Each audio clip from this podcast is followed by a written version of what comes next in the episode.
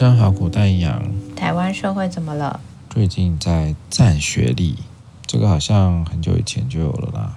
你比较想要把哪一个学校的学历拿出来讲？哪个学校的学历？你说我自己本人吗？对啊，你自己啊。没有哎、欸，没有特别把哪个学校。不是有华盛顿？不会哎、欸。我那天去台中有看到这几个字哎、欸。真的哦。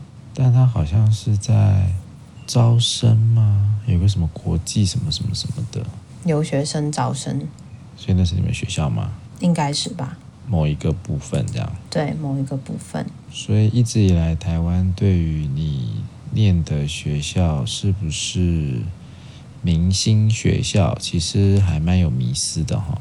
嗯，到现在。念名校，念名校是什么感觉啊？有光环吗？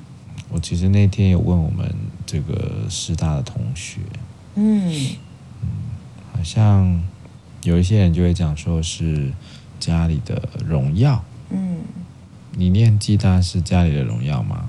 没有被这样说过哎，国立大学对不对？但好像它不会是一个荣耀，你这样讲，暨大会生气吧？嗯，我没有说不是荣耀不好啊，就是。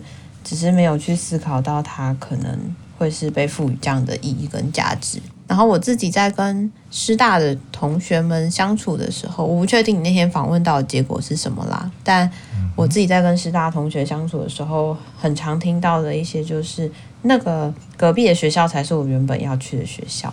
然后我在这边等于是我被卡住了，我被困住了。然后是因为我因为发生了一些意外，所以我才在这边。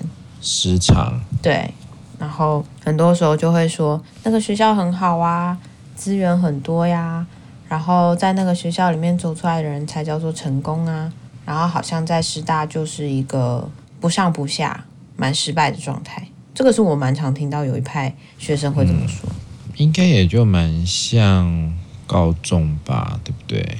明星高中，嗯。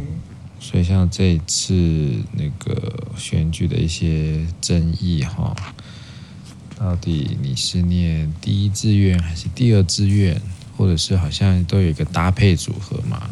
北女台大啦，建中台大啦，对不对？嗯。其实我们有蛮多这样的政治人物组合，所以那个组合其实某个部分来说，好像也是一些保证，对不对？好像保证优秀精英的保证吗？嗯。能力的保证吗？好工作的保证吗？然后受人这个怎么样尊敬吗？有有一些其实蛮多人他呃，就像是我那天问很多学生，他也有个经验，是以前都什么在什么国中啊，什么都考第一名啊，然后高中就突然间去。考到名校以后呢，开始就变得成绩有很大的落差。嗯，所以好像也会有一些人在经过这样的一个过程的时候，反倒是越来越对自己没有自信，或是对自己的一切都觉得越来越没有把握。那当然，这个会有一个会有一个检视的一个原则，就是好像每一个人都要一直维持在一个最好的状态。或者，如果你没有维持好，表示你是一个不好的人，这个好像很容易就被贴标签了。无论来自于家庭还是学校，嗯，或者长更大一点，社会也会用这样的方式去评价你。如果你今天没有把把自己保持在某一个位置，好像你就是一个懒惰，你就是一个不求上进，你就是一个不积极、不认真的人。人这个好像也会很容易进到这个刻板的一个部分。我觉得这好像也会有一种感觉是，尽管我们谈过好多次，在这个社会里面努力可能不是最重要的事情，但好像也会变成一种，我不努力的话，我就会糟糕，我就会完蛋，所以我只能比别人更努力，再更努力，然后才可以去维持我的位置，然后这个位置好像会，呃，让别人觉得比较光鲜亮丽，或是别人就会觉得说你是比较有价值的，你是比较好的。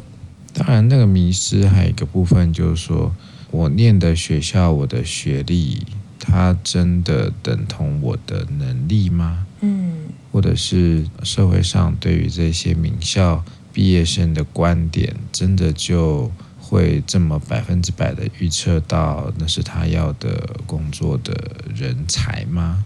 这个其实换个角度来看的话，其实我们的教育系统并不是那么有鉴别性。我那天跟同学讨论，其实他们也都很认同啊，要有很高超的考试技巧，要有一些相对应的能力，但那个能力不见得是自己要的。甚至在念书的过程当中，他们也会开始去反思：他们真的在做他们想要的事情吗？或者是那些大学的科系，真的是他未来想从事的一些专业行业吗？这个其实也是需要在更多的去讨论。那尤其是可能你也听到很多吧，师大的同学就会觉得念了大学以后，反倒搞不清楚自己要什么了。嗯，他开始很迷惘。虽然说师大也是一个名校。是一个教育教育界的名校，出来要当老师什么什么之类的，但他们也会开始去搞不太清楚了，到底自己在这边做什么。我想，即便到了台大或其他学校，应该也是一样吧，因为他们从小到大一路以来都是被要求就是念书就好，不要想那么多，你就念上去嘛，念上去就知道要做什么了。但是真的念上去之后呢，好像也真的就开始什么都想不到了，什么都想不出来了。其实是蛮迷惘、蛮可怕的啦。没有错，而且我觉得太多时候我们都是被这样子的。以前不是说填鸭式教育啦、升学主义啊，我们学很多有的没的东西，就是为了要考好试，然后到一个好的大学里面。结果到了大学之后才发现，啊，原来我之前学的东西好像我一点兴趣也没有。或是我其实真的不知道，我除了念书之外，我还能做些什么？我觉得好像这都是到大学的时候才开始会有很多的问号跑出来。但家人啊、社会啊，或是其他很多的脉络，都会期待这这群大学生可以马上找到属于自己的路，或是觉得说你干嘛想这么多？你就是好好的继续再往上爬，念完大学，念硕班，念完硕班，可能如果可以的话，再去进修多一点点。反正就是。有一种说法就是证照不嫌多，然后学历也不嫌怎么说，要反正你就要不断再去洗学历，洗到最高才会代表你以后会是市场要的人才。如果你什么都没有的话，你要怎么拿出来呢？你的履历上面要写什么才会好看呢？我觉得这其实是蛮常听到的说法。这个也很强烈都连接到的就是毕业后就业这件事。嗯，所以很多的同学其实也都是在反映，在这个学历好像目前唯一真的有帮忙的，也许是找工作。嗯，在第一个第一时间在面试的观感啊，或者是当我刚出社会什么都没有的时候，好像这个学历就是我唯一可以去证明自己的。虽然那个证明也许并不是这么有关联，但是好像它就是。可以拿来做一个证明书，让别人可以清楚的知道，啊，我是什么学校的，代表有一定程度的能力跟优秀。那当然，我想在这样的制度、这样的文化底下的社会，对于一个学历、一个文凭，还是有它看重的部分啊。我相信这个是有功能性的，但是回过头来看，那到底这个功能性对于这个人本身？有没有办法那么明确去描述他的状况？那我相信大家都会打一些折扣啦。哦，那当然，我觉得有也有一块是说，呃，要念大学，或者是要要让这一路上，呃，这个披荆斩棘，一路呃挑战战胜这些升学制度底下，呃，不是这么简单，只是因为。个人的努力就可以成功了，它还有还还有很多是需要有相关资源的配套，所以到底到底考上台大，或者是你能够在台湾这样的一个升学主义底下存活，诶，纯粹是因为这个学生他的呃智力很优秀，还是他很会考试，还是他呃很努力吗？哦，其实。努力是一个，呃，是一个条件，但它并不是必要存在的。可能很多时候他也不见得有这么努力，但是他可能因为他的运气、他的家世背景、他的各种这个天时地利人和，他就念到了这个学校。嗯，甚至我们在讲很多，一直都在讲就是偏乡的资源啊，在偏乡长大的孩子，他可能就一般都市的孩子，他就有很多的弱势。那性别当然也可能是一个变因啊，他的种族啊，他所在的区块啊，他的社经地位啊，家庭背景。这些都会影响到他有没有办法去走到一个念名校这个途径，所以这个其实蛮让人呃呃，应该说有蛮多的人他不太去理解，不是都是努力就有了吗？或者是说不是就是因为你不够优秀才没有办法念太大吗？这个其实会需要有放进去更多。相关的脉络啦，就像过往啊，你要能够念大学，除了你本身优秀以外，你还必须要有很多相关的背景。嗯，你有听过什么样的故事吗？嗯，其实你刚才在讲这个时候，就让我想到蛮多学生，他们光是要来念大学，他们要承担的其实就比一般家庭还不错的学生承担的更多。我记得之前好像还有研究说，台大生其实大部分家境都还蛮好的。然后等于是说，其实、这个嗯、这个一直都有调查。对，然后就在讲说，其实这样比起来啊，就是在前半段学校的呃学生，他们的家庭状况或是社经地位，相较于就是后半段，或是说呃我们的一般就读大学的学生来说，那个社会资源的分配其实是蛮不平均的。那所以其实有些学生他上大学除了呃把课业完成之外，他会需要去打工啊。然后他会需要去想办法让自己可以生活下去。有些人可能还是离乡背景，需要的经济压力就更大了，因为有时候宿舍也只能支撑你大一而已。那你大二、大三、大四，你就要想办法去外面租屋啊。你看现在台北租房子，一个月应该也要就是便宜一点的八千多，可能还租不到什么房子，可能一个月就要一万多块钱。那这个家庭能不能去支应这些呢？或是除了嗯，经济条件之外，也会让我在想，你刚刚前面在说的，对于家族是一种荣誉。很多人他们家庭里面不见得，呃，父母都有念到大学，有可能就会盼着家里的小孩可以透过教育翻转。我觉得这是最常听到的吧，就是翻转阶级，翻转很多的可能性。唯有读更多的书，你才会让我们这个家可能有一些新的可能，或是你不用再做那些。很苦的工作，我觉得这好像也是我们蛮常被灌输的概念。所以当大家站在看起来好像站在同一个起跑点，我们都是大医生，但其实好像背后的那个脉络或是生命经验是非常不同的，然后甚至是去承担的压力跟期待也是非常不一样的。这其实对我来讲，就会是在台湾经济分配本来也就。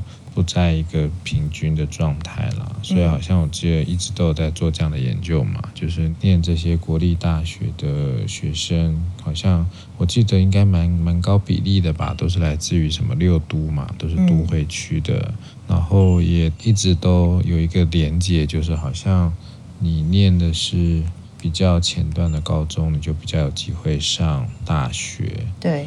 然后我记得那时候也听到是有一个同学他。应该是高中念的是社区高中，就是对他来说，当然就会认为自己是考高中没有好好发挥，所以考到了社区高中，这已经是一个挫败嘛。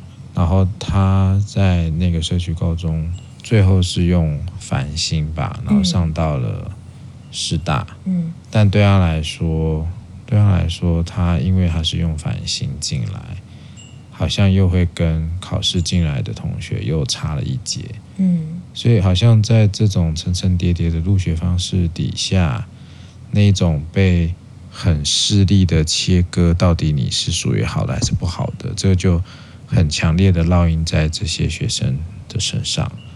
然后他的他的回应其实很真实啊，他即便跟大家一样都是念师大，但是他并不觉得自己是够资格念师大的。所以他一直以来都觉得对自己是很没有自信，甚至是觉得很困扰。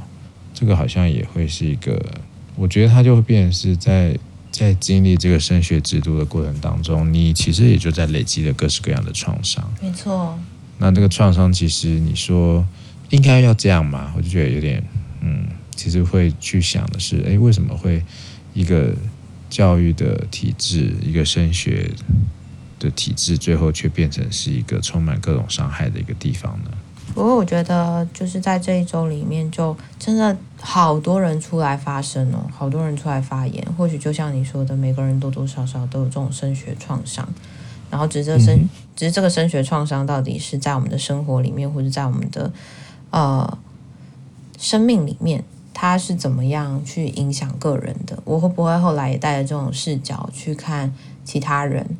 就有点像是媳妇熬成婆。然后我还是觉得每个人都应该要受这种苦。如果你没有在这个状态里面的话，就代表你不够优秀，或是你终归都是要被淘汰的。所以，如果每个人都带这种创伤，可是又带这种视角去再看，诶，政治人物应该要长什么样子，或是唯有你拿到什么样的学历，你才可以呃做什么样的事情的时候，我觉得就会有一点歪歪的。那个歪歪的就会是，好像我学历不够啊，我就等于这个人没有价值，或是我好像。就在第一步就先被淘汰，或是先被否定了，所以我觉得创伤的复制其实是还蛮大量的，甚至是比我们想象中更快速。我们从升学创伤开始，然后复制到很多的羞辱啊，或是说很多的一些，我觉得就会加诸在别人身上，好多好多的像你说的烙印，嗯、然后这个烙印其实都在贴一个标签，或是再去说。好像去贴一个价格，说你就是只值这个价价格，这种感觉，每个人都变商品了，所以就变成商品的同时，我们又被别人给定价，然后可能还会被杀价，然后最后会不会变滞销品？我觉得这些东西其实是蛮恐怖的。我们好像就像是一个生产线一样，一直在生产某一些产品，我们觉得那样才是好的，然后某些产品就会被直接定调为这是不好的。虽然这样讲很物化啦，但是我觉得这个过程就有点像这样的感觉。对呀、啊，而且都是用越来越单一跟比较扁平的方式哈，去评断人的价值，然后透过这一些选举期间的一些新闻报道啊，其实它也就是在更强化这些东西。所以其实我觉得那也都是一种毒吧，那是一种毒性。让大家在这个循环里面还是逃不出所谓的学历啊、学位啊、名校啊、迷思啊这些东西，其实还是就一直会在那个地方，是觉得蛮可惜的啦。因为其实选举是大家都很在意的一个部分啊，但如果现在的一个怎么去区辨人，或者是怎么去呃，只是为了去回应之前的一些政治手段啊，然后用各种。呃，这种所谓我们台湾呃既有的一些阶层啊，其实它就跟你去炒族群是一样的意思啦。嗯、对啊，只是把那个阶层跟所谓的这种呃优劣势去把它呃更放大来看，然后用这样的方法去定义你是好人坏人，你是有用的人，你还是不好的人。哦、呃，用这种方法去做优劣，其实它也。不不应该是在选举的本质之上了。嗯，那我可以明白了，在某些政治操作上，就会觉得，呃，你你你有觉得说，好像双方啊，或者是哪一方都觉得好像自己是受害者，嗯，所以好像都会需要用这个部分来伸张正义啊。但是，呃，受害者的这种感觉哦，其实也。我是觉得有点荒谬啦，就是这个受害者不会是因为你怎么样而出现的，这个也都还是在一个大社会结构底下嘛，对。但如果更去深化的话，对我们很多的民众来说，它其实并不是这么，并不是这么好的事情啦。然后，然后当然我们也看到那个因为。呃，长期的哈，台湾长期对于这个升学主义啊，还是我们对于自己的成就文化这件事情，还是有一些刻板。所以好像有另外一件事情，就是这个国考放榜前啊，觉得自己好像啊，当然这是新闻描述了，然后就是觉得自己呃，可能考不好啊，然后考不好可能因为被人家酸呐，对不对？被家人责难呐，哦，或觉得自己不好啊。哦，那这其实我刚我们刚前面分享这些很多都会是很庞大的心理压力。那每一次每一次的考试，每一次每一次的一个再否定或再被呃其他的家人所羞辱哦，这个可能对很多人来说是根本是没办法接受的。对，哦，所以才会有那个是哪里？高雄吗？屏东的样子。屏东哈，所以就有一个有一个考生吧，哦，就觉得自己没有办法承担那样的压力哦，所以就哦做了一些比较呃比较算是失去理智吧，哦，或者是在那个情绪的干扰底下就伤害了他的家人。我相信他某个程度上也应该觉得自己是后悔的，但是那个后悔里面其实有一些矛盾，因为那个对他来讲，我相信那个。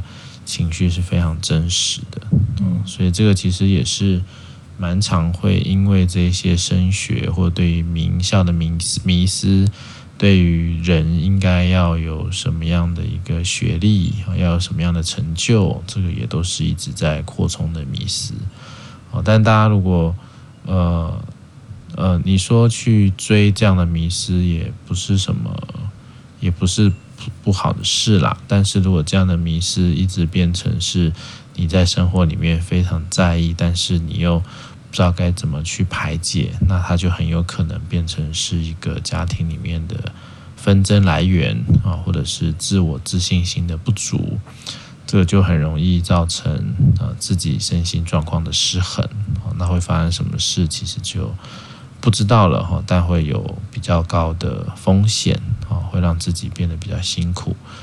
所以这其实我想也是要提醒大家了哦，学历这件事情它是扁平的，但是我可以从我念这样的一个学校也好，我有这样的学位也好，到底它对我的人生它带来什么样的一个影响？然后我也从我的学习历程当中。有什么样的反思，可以更帮助自己啊，去了解你跟这个社会的关系？我觉得这可能相对来讲是比较重要的。嗯，但我觉得好像我们之前就一直蛮担心，在选举期间啊，会有蛮多的两极化，或是很多的创伤会再度发生。当然，我觉得这个礼拜就发生了蛮多类似的事情嘛。那包含还有就是在台中十五岁的国中生，他坠楼。当然不知道原因，确切的原因是什么，可是就会觉得，嗯，跟教育啊、升学啊、考试啊、评价，我觉得这些东西其实都是绑在一起的。那台湾走了这么多年，走到现在，我们突然把学历又再度拿出来去讨论、去谈论，或甚至是把它放到一个很高的位置上。我觉得某部分，一方面我是先担心媒体传播的资讯啦，因为很多人也的确。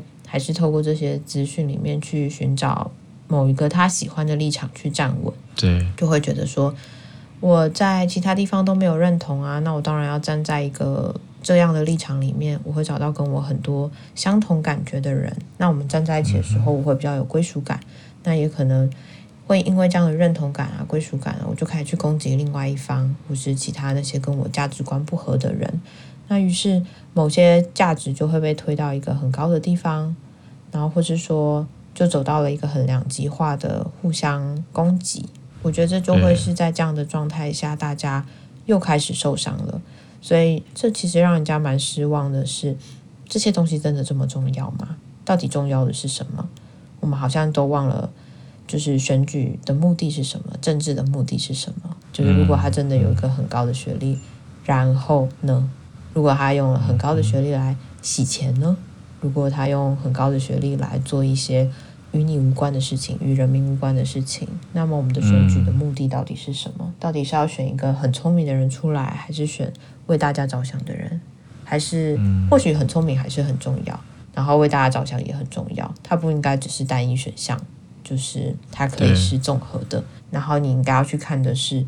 这个人他到底贡献了什么？为什么他会需要我的选票？为什么我会投给他？为什么我会支持他？嗯，所以这些理念或许才是更重要的，而不是大家都在抹黑啊、泼脏水啊，或是说扩大这些两极化的纷争，就把差异变得是一个很不好的东西，反而在这个差异底下，大家都在受伤。对，尤其像现在这种网络的传播，你没有办法去控制了。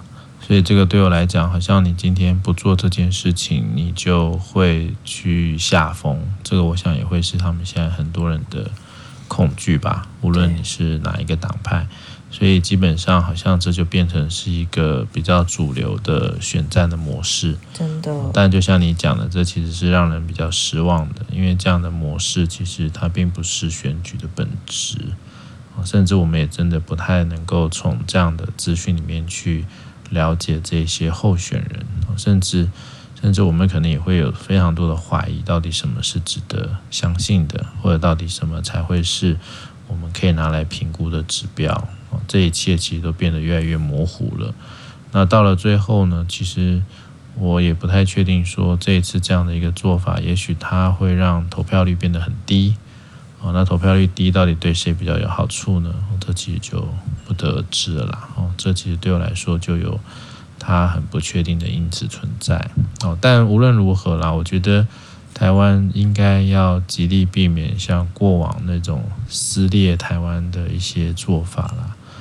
哦，那我觉得有很多很多时候，如果大家也要特别去思考，就是到底我们现在对于这个选举这件事情的概念会是什么？或是你要怎么去更小心谨慎的去判断这些政治操作，或或者是网络操作？我想这真的都比较考验大家的这个智慧了哈。这个智慧当然就一定是跟学历是无关的啦。嗯，我相信是。好吧，所以就大家就好自为之了。OK。那就到这边啦，啊，反正我们学历没那么重要嘛，哈，嗯，好，拜拜，拜拜。